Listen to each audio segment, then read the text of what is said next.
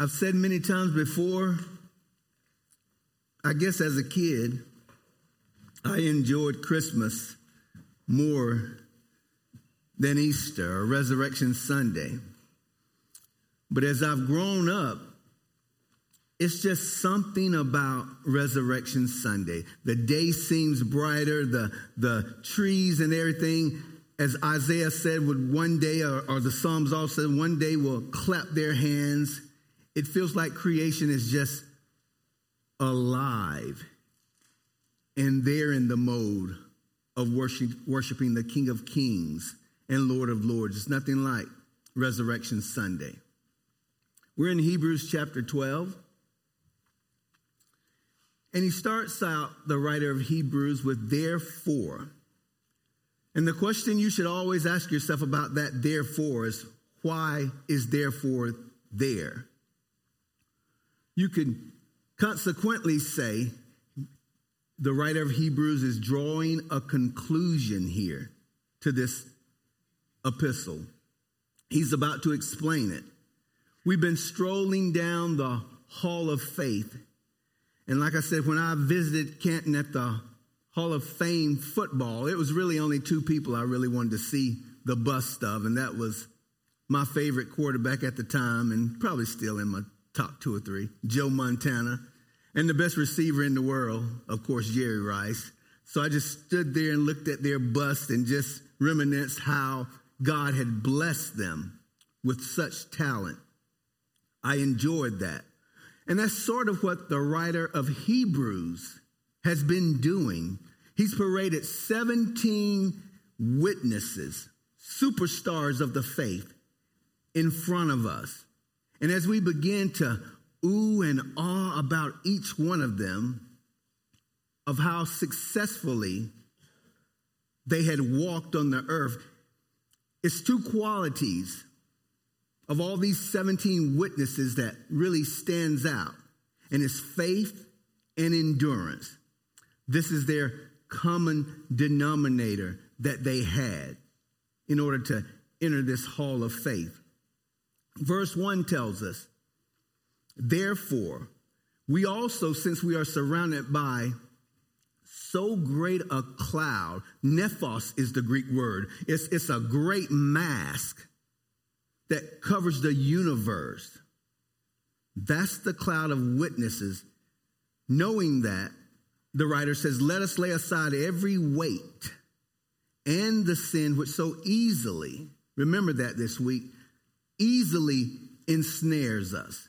And let us run with endurance the race that is set before us, looking unto Jesus, the author and finisher of our faith, for who the joy that was set before him endured the cross, despising the shame. So he's laid out in chapter 11 all of these Old Testament saints that were faithful to God God's call upon their life. And it was under extraordinarily difficult, crushing circumstances. What these men and women are, they're witnesses, they're testifiers to this fact that this race that God has called us, drawn us with loving cords, he, He's called us to this Christian life that it can't be lived, this life of faith, this life of endurance. We have to stay faithful to God.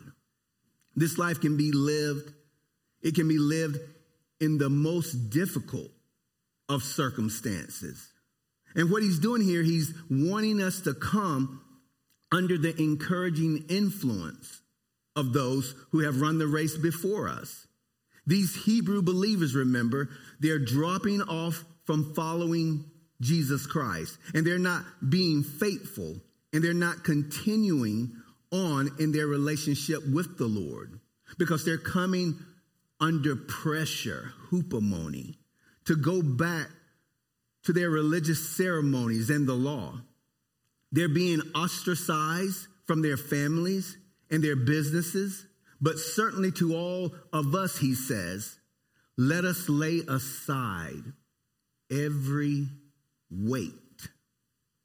And weights, really, they are liberties. He's saying, let us lay aside every liberty, things that we're free to do as Christians, but we can so load ourselves down with liberties. We can have, you know, all of the PlayStations and the Xboxes, and we can have the TVs, and we can have all kinds of entertainments and hobbies. We have so many options in America for spending our time, but much of the rest of the world doesn't have that.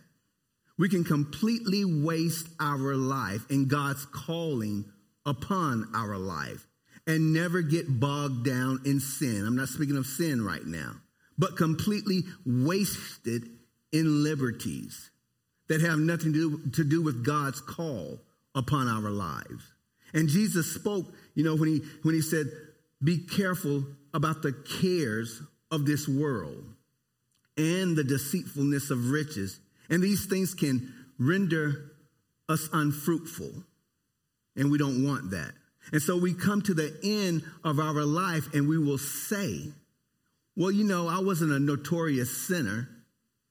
In any kind of way, but I made no difference for the kingdom of God because our lives went completely to our liberties.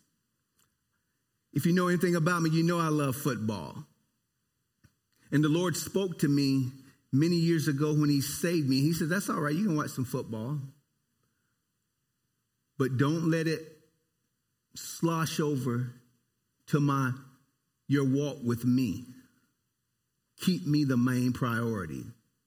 So liberties are okay, but we must be careful not to allow liberties to consume the role that God should have in our lives.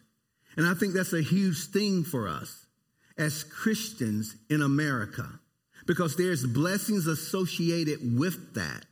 But we have so many options here that it's vital that we stop and we look at where our time is being spent. And we look at God's call upon our life. And it's going to mean laying aside weights. Now, there, once again, they can be lawful. I can make an argument for them being a part of my life, but they're holding me back from God. And we don't want that. And how God is really wanting me, wanting us to spend our life. And then he says, and the sin which so easily, remember that word, easily ensnares us. So the man or the woman of faith, they look at the things that are clearly prohibited by God, by the word of God. These things aren't open to negotiation. They don't try to work around it. It's sin. Doesn't have anything to do with my life, and we should just lay those sins aside. And then he says, looking unto Jesus. The writer now speaks of Messiah, the Joshua of the Old Testament, the Jesus of the New Testament, God Himself incarnate in human flesh. Think about that. And what he does, he uses him as the supreme example to which we should look at as they run this race. Yes, it, it was good to notice every witness, 17 witness that the writer of Hebrew brings in front of us. But then the supreme witness, he starts and finishes with Jesus Christ. And you know, it's interesting to me about these liberties. I like watching animal shows. And it's that's a liberty, by the way. You don't have to pray for me. I, I don't let it get into a position that I have to watch it every day. But I like watching animal shows. And I'm fascinated with lizards and owls. And the only reason I'm fascinated by them is because they can turn their neck all the way around, and you know how they do that. I wish I could. But as humans, we can't do that. They can focus on two or three different things at a time. Don't try that. We can't. And that's why the writer of Hebrews is saying, keep your eyes focused on Jesus Christ, the author and the finisher of our faith. The Apostle Paul said it well when he says, imitate me just as I also imitate Christ. As a little boy, and I still love basketball, my mom worked uh, the third shift, so she worked at night at the hospital. And when she would get home about 5:30 in the morning, this was from when I was about seven years up old until I graduated from high school. I'd be outside at the garage shooting basketball. That's what I did. If I wasn't out there, she, she said, What's wrong with you? You must be sick today. That's what I would do every morning. And that's what the Holy Spirit is saying to us. I had one goal, and that was to be the best I could be at basketball. The Holy Spirit, I should pursue Jesus Christ with that kind of passion. If you want to train, you should train with the best. And he's, he, he's paraded these 17 witnesses in front of us, and he said, now the best one that you should really keep your eyes on is Jesus.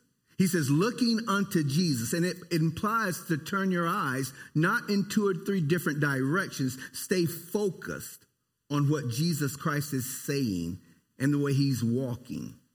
And he says, the author and finisher of our faith. What is an author? An author is someone who originates something. He is the author, the originator of our faith. Now listen, he's the one that's paid the price for us to enter the race. His blood, his death on the cross, his resurrection seal that. He calls us, listen to what I'm saying. He calls us to enter the race. He's paid the fee for us to run this marathon. He's the one that did it with his own blood. He's the one that's paid the price for us to be in the race. And as hard as the race might ever be, there's something much harder than the race, and something much harder than obeying the Lord, and that is disobeying the Lord in this world.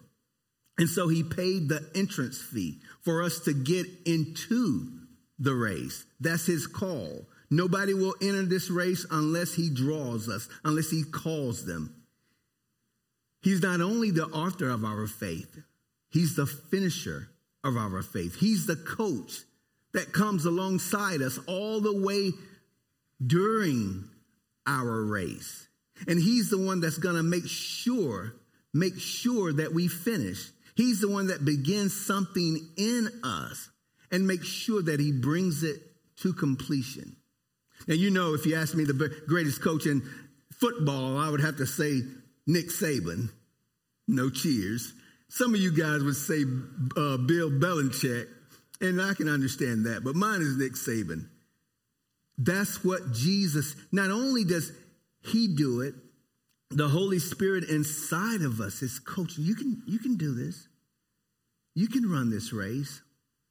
And you know, sometimes you still get discouraged. Sometimes you still make a move and get wiped out down here because we live in a fallen world. The competition is strict, it's tough. And he comes along, he always encourages us to keep going, putting one foot in front of the other.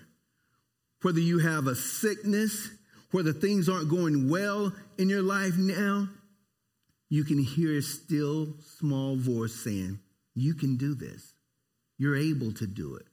I'm going to give you the grace to bear up under this burden that you might be going through. And then he begins to give us an example. You've looked at all these 17 witnesses. Now I want you to fix your eyes. He didn't say fix your eyes on all 17. They were good, got you going, got you encouraged. But now he says, fix your eyes on this one right here, though. For who for the joy that was set before him endured the cross, despising the shame. I love that passage The joy was the full divine beatitude of his reincarnate life in the bosom, as John says, in the bosom of the Father. The glory which he had with God before the world was. He exchanged all of that to accept the cross and the shame. Jesus' faith appears in his renouncing all of this joy already in possession of in exchange for shame and death. That's what he did. Talk about the fact that he endured. They were lacking endurance. Are you lacking endurance this morning? and he stops them and he says, Now you just think about this for a minute.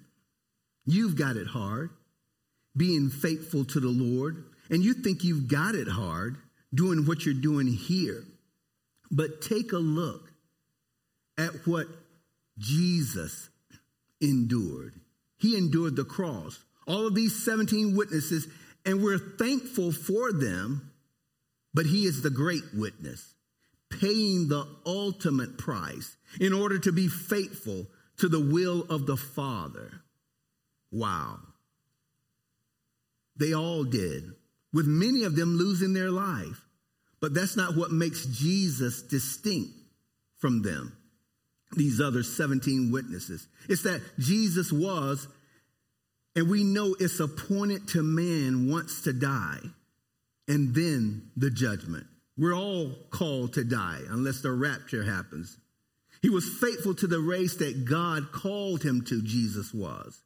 And it says, and he endured the cross and despising the shame, regarded it with contempt, distaste, disgust.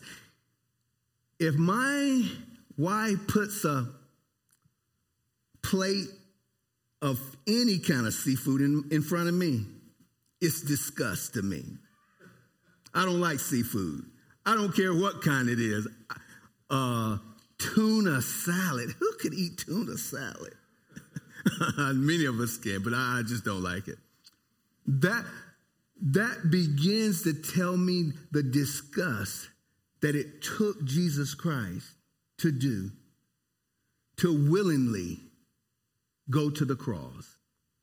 It had to be something making him, willing him, that he could see, even though he was disgusted at it, that he would do. You know, I always think about this at communion time. When I think about the cross and I think about the shame he felt on that cross, he wasn't ashamed for us. He gladly went for us, he gladly obeyed the Father. But here you have the creator of heaven and the earth. And one day we're going to be in heaven. And one day we're going to see him and his majesty. And we're going to see him in the way that heaven views him in an unadulterated way, not through a glass darkly anymore, but we're going to see him face to face.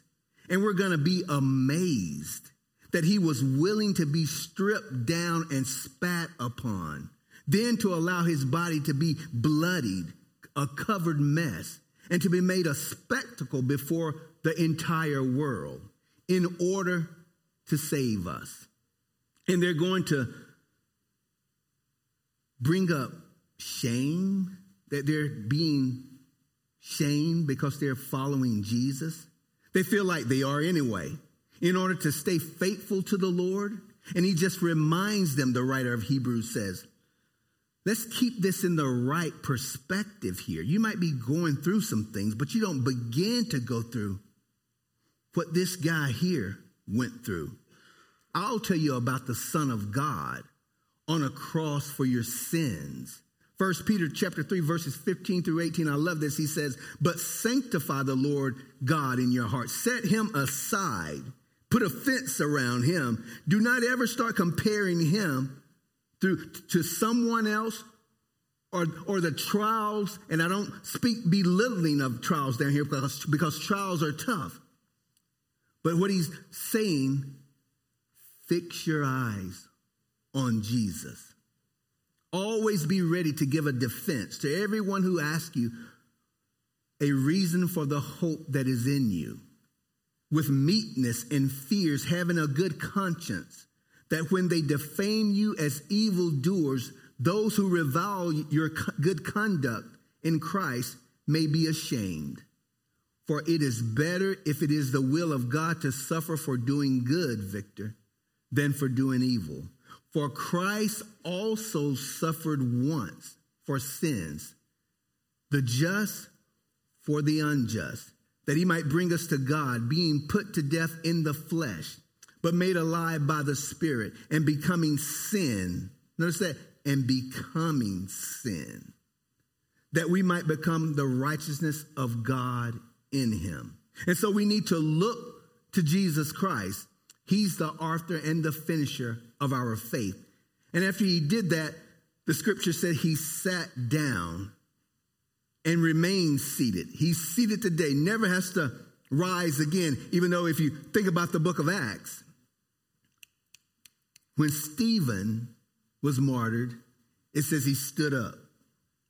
I wonder, does he ever stand up for me when I finally do something right? but he stood up. He need never arise and repeat his work on the cross for sinners again. It's a finished work. And he's at the right hand of the throne of God. His work is completely finished. So here he was faithful, Jesus was, to what God had called him to. And now he's completed what the Father has given him. The doorway to heaven is open at the end of his faithfulness. It says he sat down at the right hand of the throne of God. Warren Wiersbe, this is what he said. He says, For the child of God, heaven isn't just a destination, it's a motivation. And that's what you see in these witnesses here. And that's what you see in Jesus. And that's what the scripture is trying to produce in all of our lives. It's not just a destination for us, not just some place we're going to be someday, but it should be a motivation for how we live today and the decision that we make in our lives today. And so, having been faithful to the Father's calling, he sat down at the right hand of the throne of God. And then he says, For consider him. Consider, that's an interesting word in the Greek. It kind of has the idea of putting something in the balance. You're weighing out something. He's saying, Consider Christ. And if we really consider him, Christ in my right hand, it would be down here. And everything that tough for us, we're tempted by, we're frustrated with, that scale should never balance. Not if we're truly considering Christ. That's what the writer is saying. It means to compare or to weigh in the balance. I'll read it. For weigh him, weigh Jesus Christ, who endured such hostility from sinners against himself, lest you become weary and discouraged in your souls. Think about Jesus when you're going through tough times. That's what the writer is basic, basically saying. When you're going through tough times and, and, and, and hand is holding your head and you're just distressed, the writer says, think about the one who all the sin of the world was poured on him. Your inner man needs to think about that. You feel like giving up this morning, throwing your hands up? Remember Jesus when you're run down, when you're frazzled, when you're tired of going through the same thing, your health and all those things and bills that's getting piled on you. You look at the gas prices, it's what now, 327? It seems like that happened overnight, but I won't start that. That's that's minute. That's that's little. I'm talking about real stuff. He says, fix your eyes on Jesus. Remember, he went through it. Remember Jesus. Remember him this morning. Remember him when we go home. If you're fainting, if you're struggling, remember him because My Bible tells me he draws close to the brokenhearted, to the weary, to the distressed. He's always there in the believer's life when we're going through things. Verse 4, and then he kind of reprimands them a little bit. You have not yet resisted to bloodshed, striving against sin. Most of us probably will never die a martyr's death. But once again, I don't take it lightly the pressure and the weight of sin on this earth. I'd rather be raptured any day of the week than martyred. I'll just tell you, I'm a chicken. I'm, that, that's not for me. It's my philosophy on the Christian life. If I am martyred, I wish they'll do it quickly. I could see the guillotine. That's pretty quick. I could handle that. But wonder if they throw me in the ocean and there's a bunch of sharks. Oh, that's slow death. So, Lord, if I have to suffer, make, make it quick. But what the writer's gonna say to us here is that we may not all be martyrs, but we will all be chastened down here. That's what he's gonna move into here. Verse 5, he says, And you have forgotten the exhortation which speaks to you as sons. My son, do not despise the chastening of the Lord, nor be discouraged when you are rebuked by him. We probably immediately have the idea of punishment, but God isn't like that. It's not punitive. The word chastening here in the Hebrew, he makes reference to the Old Testament. It means discipline. God doesn't punish anyway, he disciplines. It means to discipline, to guide, and to instruct, to educate. When the Hebrew word, when it speaks of Hebrew fathers chastening their children, it was everything necessary for proper education. And what he's going to say here is look, Christ strove to the point of shedding his own blood, striving against sin. Just remember that. But you and I, we may not do that, but we, we will be chastened down here. God will deal with us. And in the running of our Christian race, there's going to be times that are very difficult here.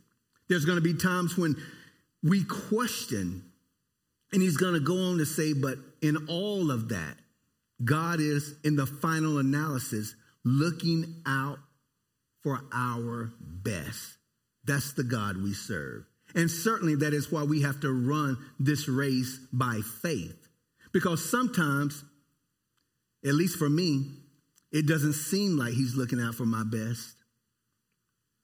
He says, verse latter part of verse 5, and you have forgotten the exhortation which speaks to you as sons, nor be discouraged when you are rebuked by him.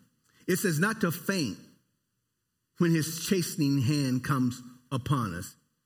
And notice it says, my son, but of course, daughters, they're in this thing too. They mess up too, so they get rebuked also. And you know, I'm thankful that he does that when we are rebuked of him. I don't always like being rebuked by humans. I'll get that out of the way right now. I sometimes, and I have a way of doing this in the pulpit, I say lots of things from the pulpit. I guess, but it seems I always, no matter how I try not to, I offend somebody. And sometimes I apologize. I say I'm sorry sometimes. And I say, you know, I obviously misspoke. I didn't mean what you thought I meant. All of a sudden, I hear that I'm speaking heresy up here. I fear God too much to ever do that. But I don't always appreciate when it's a human being doing that to me. But it says, nor be discouraged when you are rebuked of him. And the Lord does that, does it to my heart. Doesn't he do that to yours also? There are times when all of a sudden we realize, wow, Lord, I got things out of perspective. I lost track. I haven't been a good steward or haven't been demonstrating agape love. I haven't been watching my mouth or my attitude. And there's a rebuke by the Holy Spirit. The Lord can do that. And that's part of his guidance. That's part of his instructions. That's part of his discipline. But he says, don't think when he does that it happens because he still loves us. The book is telling us that he speaks, that he stoops down in my life, that he would care that much. And he rebukes us at times. We need it. For whom the Lord loves, he chastens and scourge every son whom he receives. He is chastening and scourging, and that's whipping, by the way. The idea is he receives and cherishes it. So obviously, he's not whipping us physically, but the idea is this the idea of chastening, he's instructing us, he's rebuking us, he's guiding, and he discourages us sometimes. He puts us in situations that's very uncomfortable to take us out of our comfort zone, to make us look up, to make us get on our knees. And it's not punitive. The Father punished Christ on the cross 2,000 years ago. He doesn't need to punish us. And He doesn't. He disciplines us, though. And He's very good at it. He disciplines us for our sin, but He does instruct us and he does deal with us. When Jesus died on the cross, he said, It is finished. We're not finished, he is. The payment of sin, the payment for redemption is finished. We're not. We're being conformed to his image and likeness as a son day by day. That's why troubles come sometimes. He's stirring in that pot until he looks down and he sees his face. He doesn't want to see my face. He stirs a little bit more. He puts a, adds a little bit more fire to the pot. Trials and tribulations, where I begin to say, okay, Lord, not my will, your will be done. Until he sees his face. He's working in our lives. Don't faint. Don't despise the chastening of the Lord. Don't make little of it.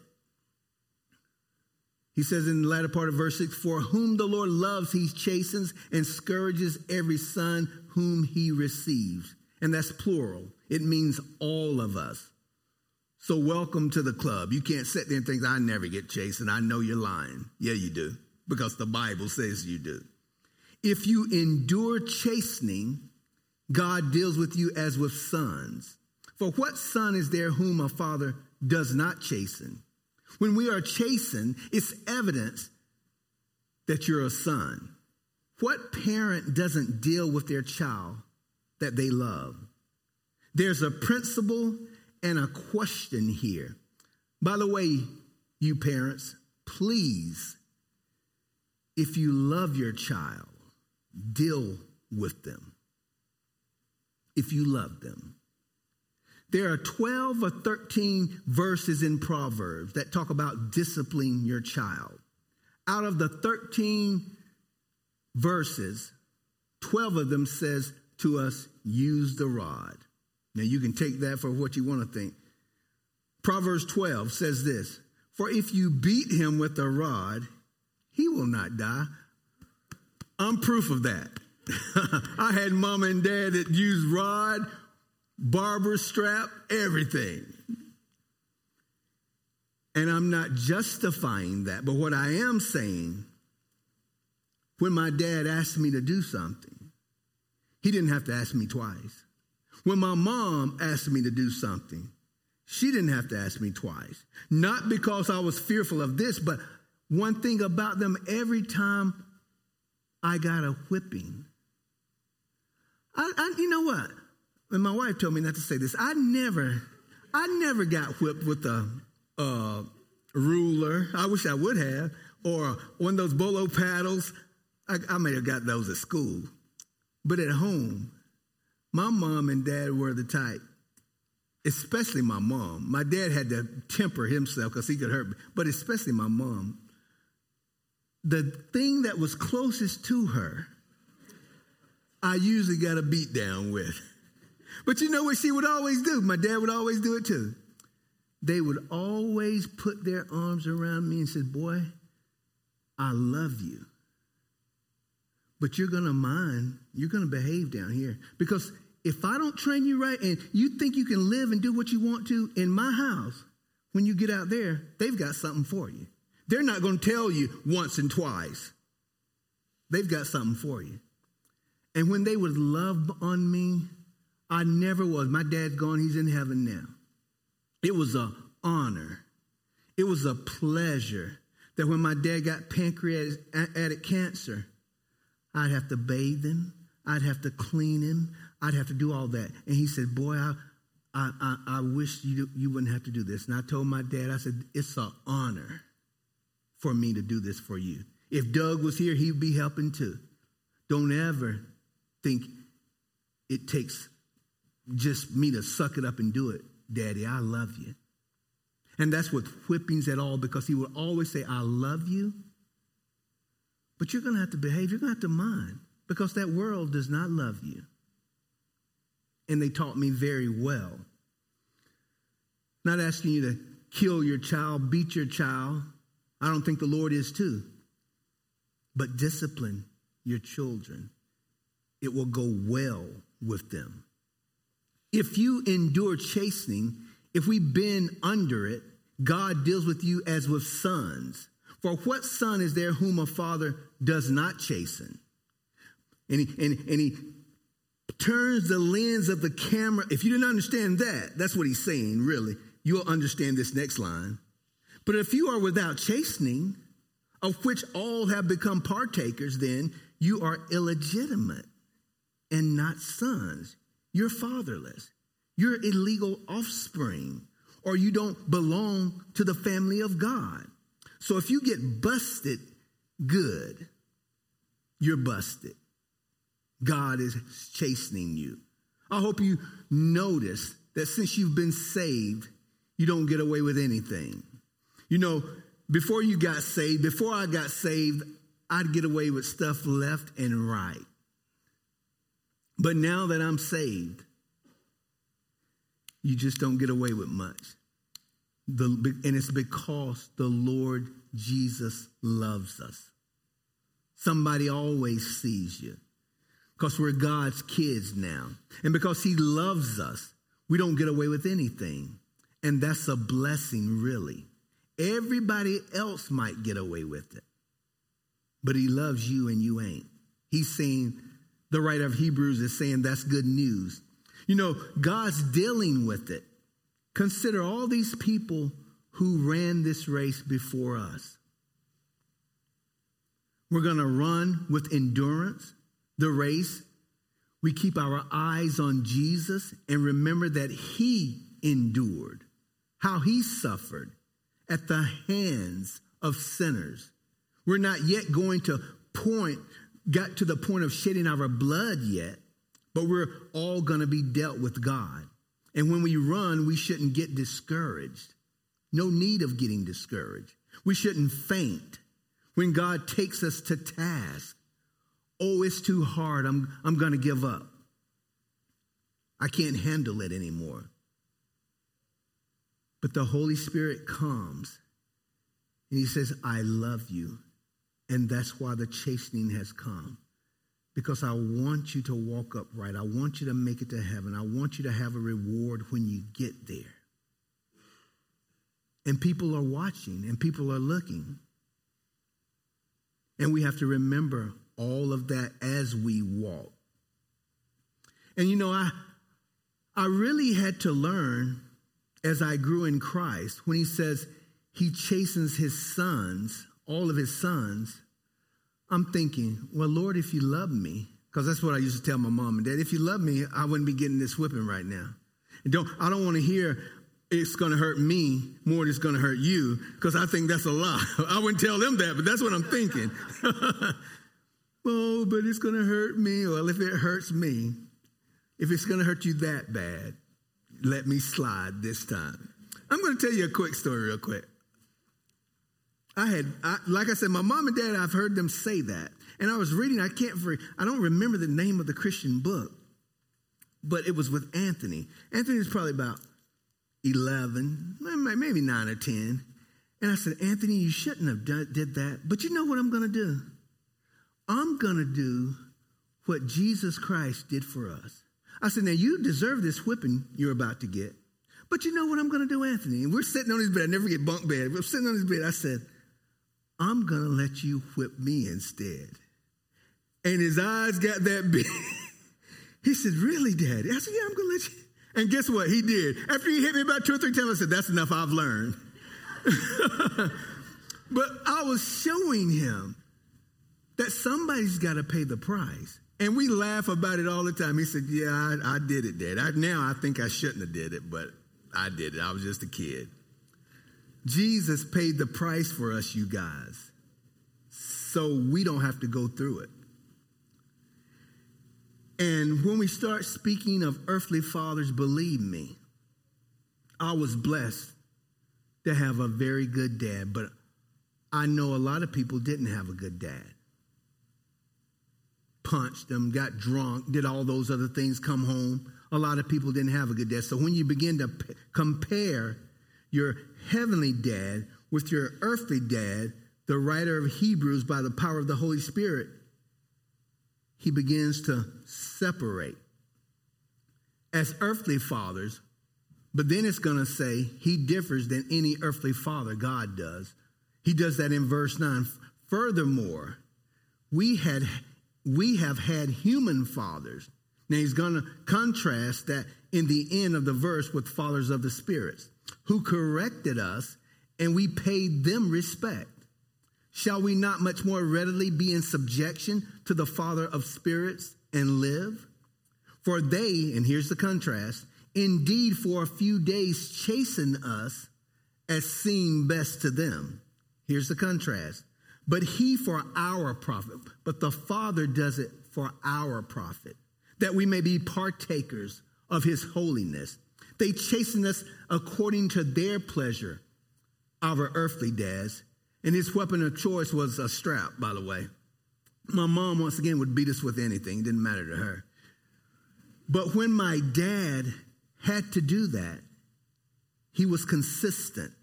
It was far and few in between, but it was memorial. My mom was fast to whip us with anything, it wouldn't last long.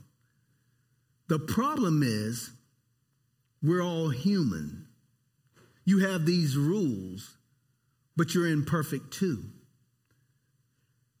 That we're all members of that support group. We're all adult children of sinning parents. And there were just times, you know, when the kids would be acting up, Lydia is saying you've got to do something about it. And before I know it, I'd go in with a, a, a, belt and I would whip them, calm them down, and all that stuff. And somebody gets it. But it says here, our earthly fathers chasing us sometimes for their own pleasure, for their well being, for their peace and quiet. God never does that. God never loses his cool. He has a righteous anger. He knows the exact pressure to apply, and when it's applied, it's enough. He doesn't go overboard, he doesn't get extreme. He, he gives the right amount of pressure to get the job done. And when it's that there, hands off. He's a good God.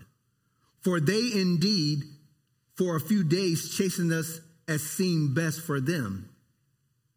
But he, God, for our profit, that we may be partakers, this is why, of his holiness. That's the goal. But it says he, in contrast, really does chasten us for our profit. He's working in us, doing things for us that we become more and more like Jesus Christ, that we may be partakers of his holiness. That's good. That's instructions, that's guidance, And that's sometimes discipline that he brings to our life. And it comes in different forms. And it's hard to categorize. But he allows those things, it says, for our profit, for our well being. He's the one who is and who was and who is to come. And knowing that about God, he knows how much pressure to apply to our lives because he's already already looking down the pipe. If I don't get this boy straightened out and give him some discipline here, he's going to mess up down the road. And I don't want him to, to defame my name. I don't want him to shrink back and go the other way. So I got to have the amount of pressure that will show him, no, you're going the wrong way. Listen to me. But while I'm applying the pressure, I've got to get him to understand it's not because I don't love you. I'm doing this because I love you. And there's going to be a result, a return on the results that you're going to be happy with in the end. That's the God we serve. He, he never does things out of frustration, out of I'm just fed up, I'm just exasperated. No, he has an even hand and he knows how much pressure to apply in our lives to straighten us up. Not like our earthly fathers. He does it for our profit, that we may be partakers of his holiness. Verse 11 and look how honest God is. Now, no chastening seems to be joyful for the present, but painful. He understands. Nevertheless, it's going to hurt me more than it's going to hurt you. Afterward, it yields the peaceable fruit of righteousness to those who have been trained by it. If you have a kid that enjoys being whipped and spanked, you need to take him to the doctor real quick psychiatrist real quick. Nobody should enjoy that. For the majority of us, we didn't like it. Nobody enjoys punishment. But God does it because he wants it to yield the peaceable fruit of righteousness to those who have been trained by it. That word train is exercise. You get the word gymnasium from it. You're working, He's working you out to get you to walk right and do correctly so you won't fall in a pitfall five years later. I've got to train you, I've got to work you out so that you'll know where the pitfall is and you can walk around it. That's why He applies pressure and discipline to our lives. And he says again, now no chastening seems to be joyful for the present, but painful. Nevertheless, after it yields the peaceable fruit of righteousness to, the, to those who have been trained by it. At some point, we can look back after it's all said and done and says, Lord, thank you for disciplining me. I did not like it at the time, but now I understand why. You're a good, good father you're a good, good father.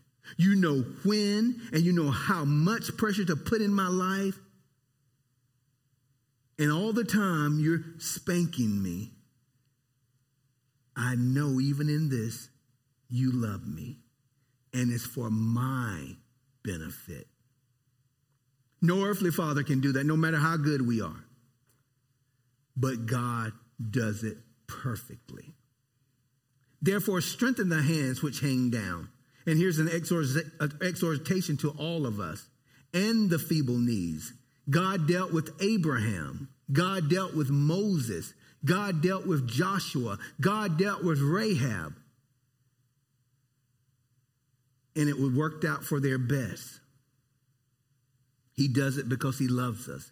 Therefore, strengthen the hands which hang down. When we get discouraged and we don't feel like going on, and maybe you, you feel like that this morning. And then he says, and the feeble knees, just tired and disheartened. Life is just weighing down on you. Don't give up. Verse 13, and make straight paths for your feet, so that what is lame may not be dislocated, but rather be healed. What he's saying, your feet, you're going, walking in the right, wrong path. And I've got to straighten them out, and it's going to hurt. But if I keep, if you keep walking in this wrong path, you're going to end up in a place you don't want to be. So if I have to break them and set them properly, I will do it in love. I used to see those pictures on the wall all the time. Now, I hope this is true. I've read that it was true, and I didn't read it on TikTok, so I've got a pretty good chance that it is true. Uh,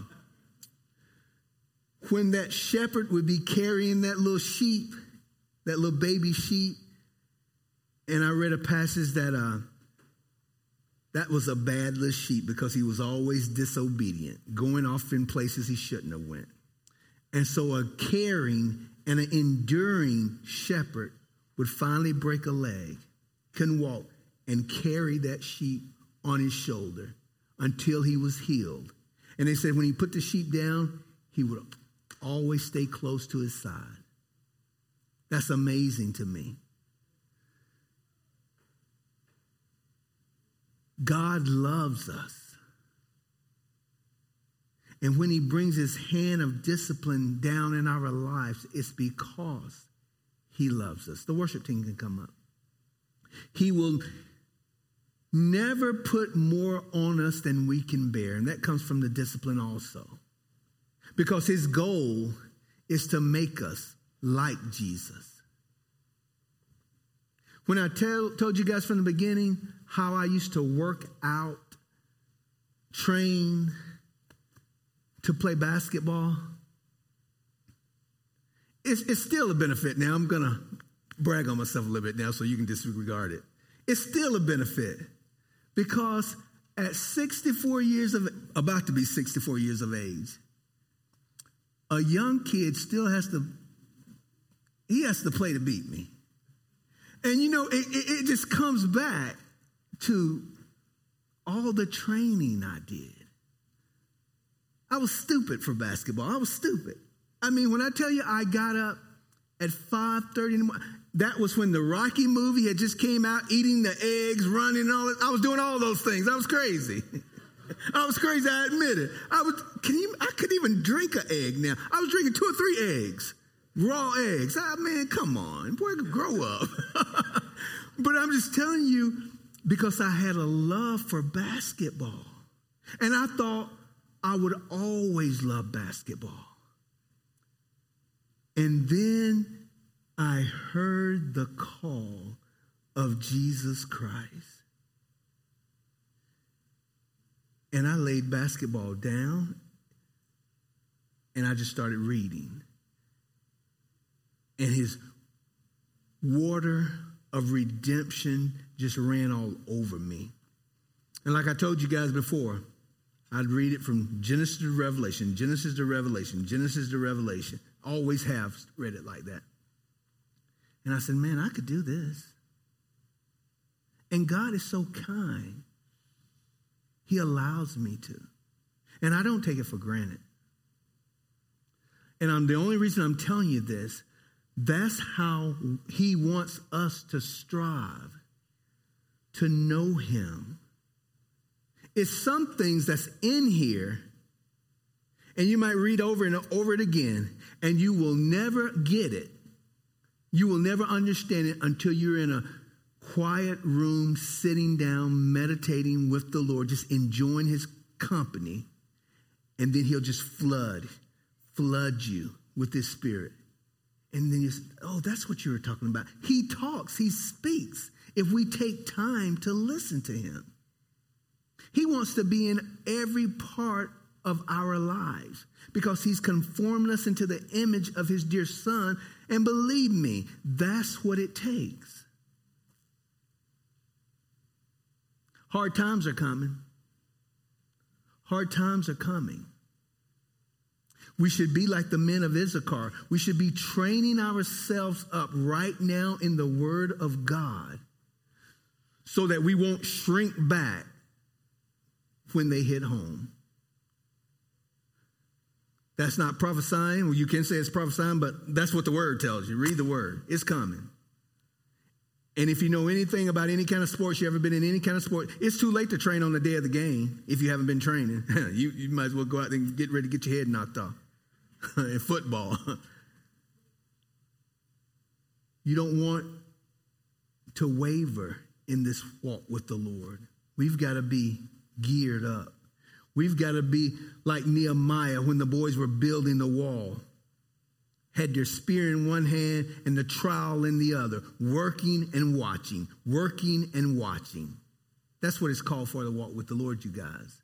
Anything else might might not make you might not make it. Huh, let's pray.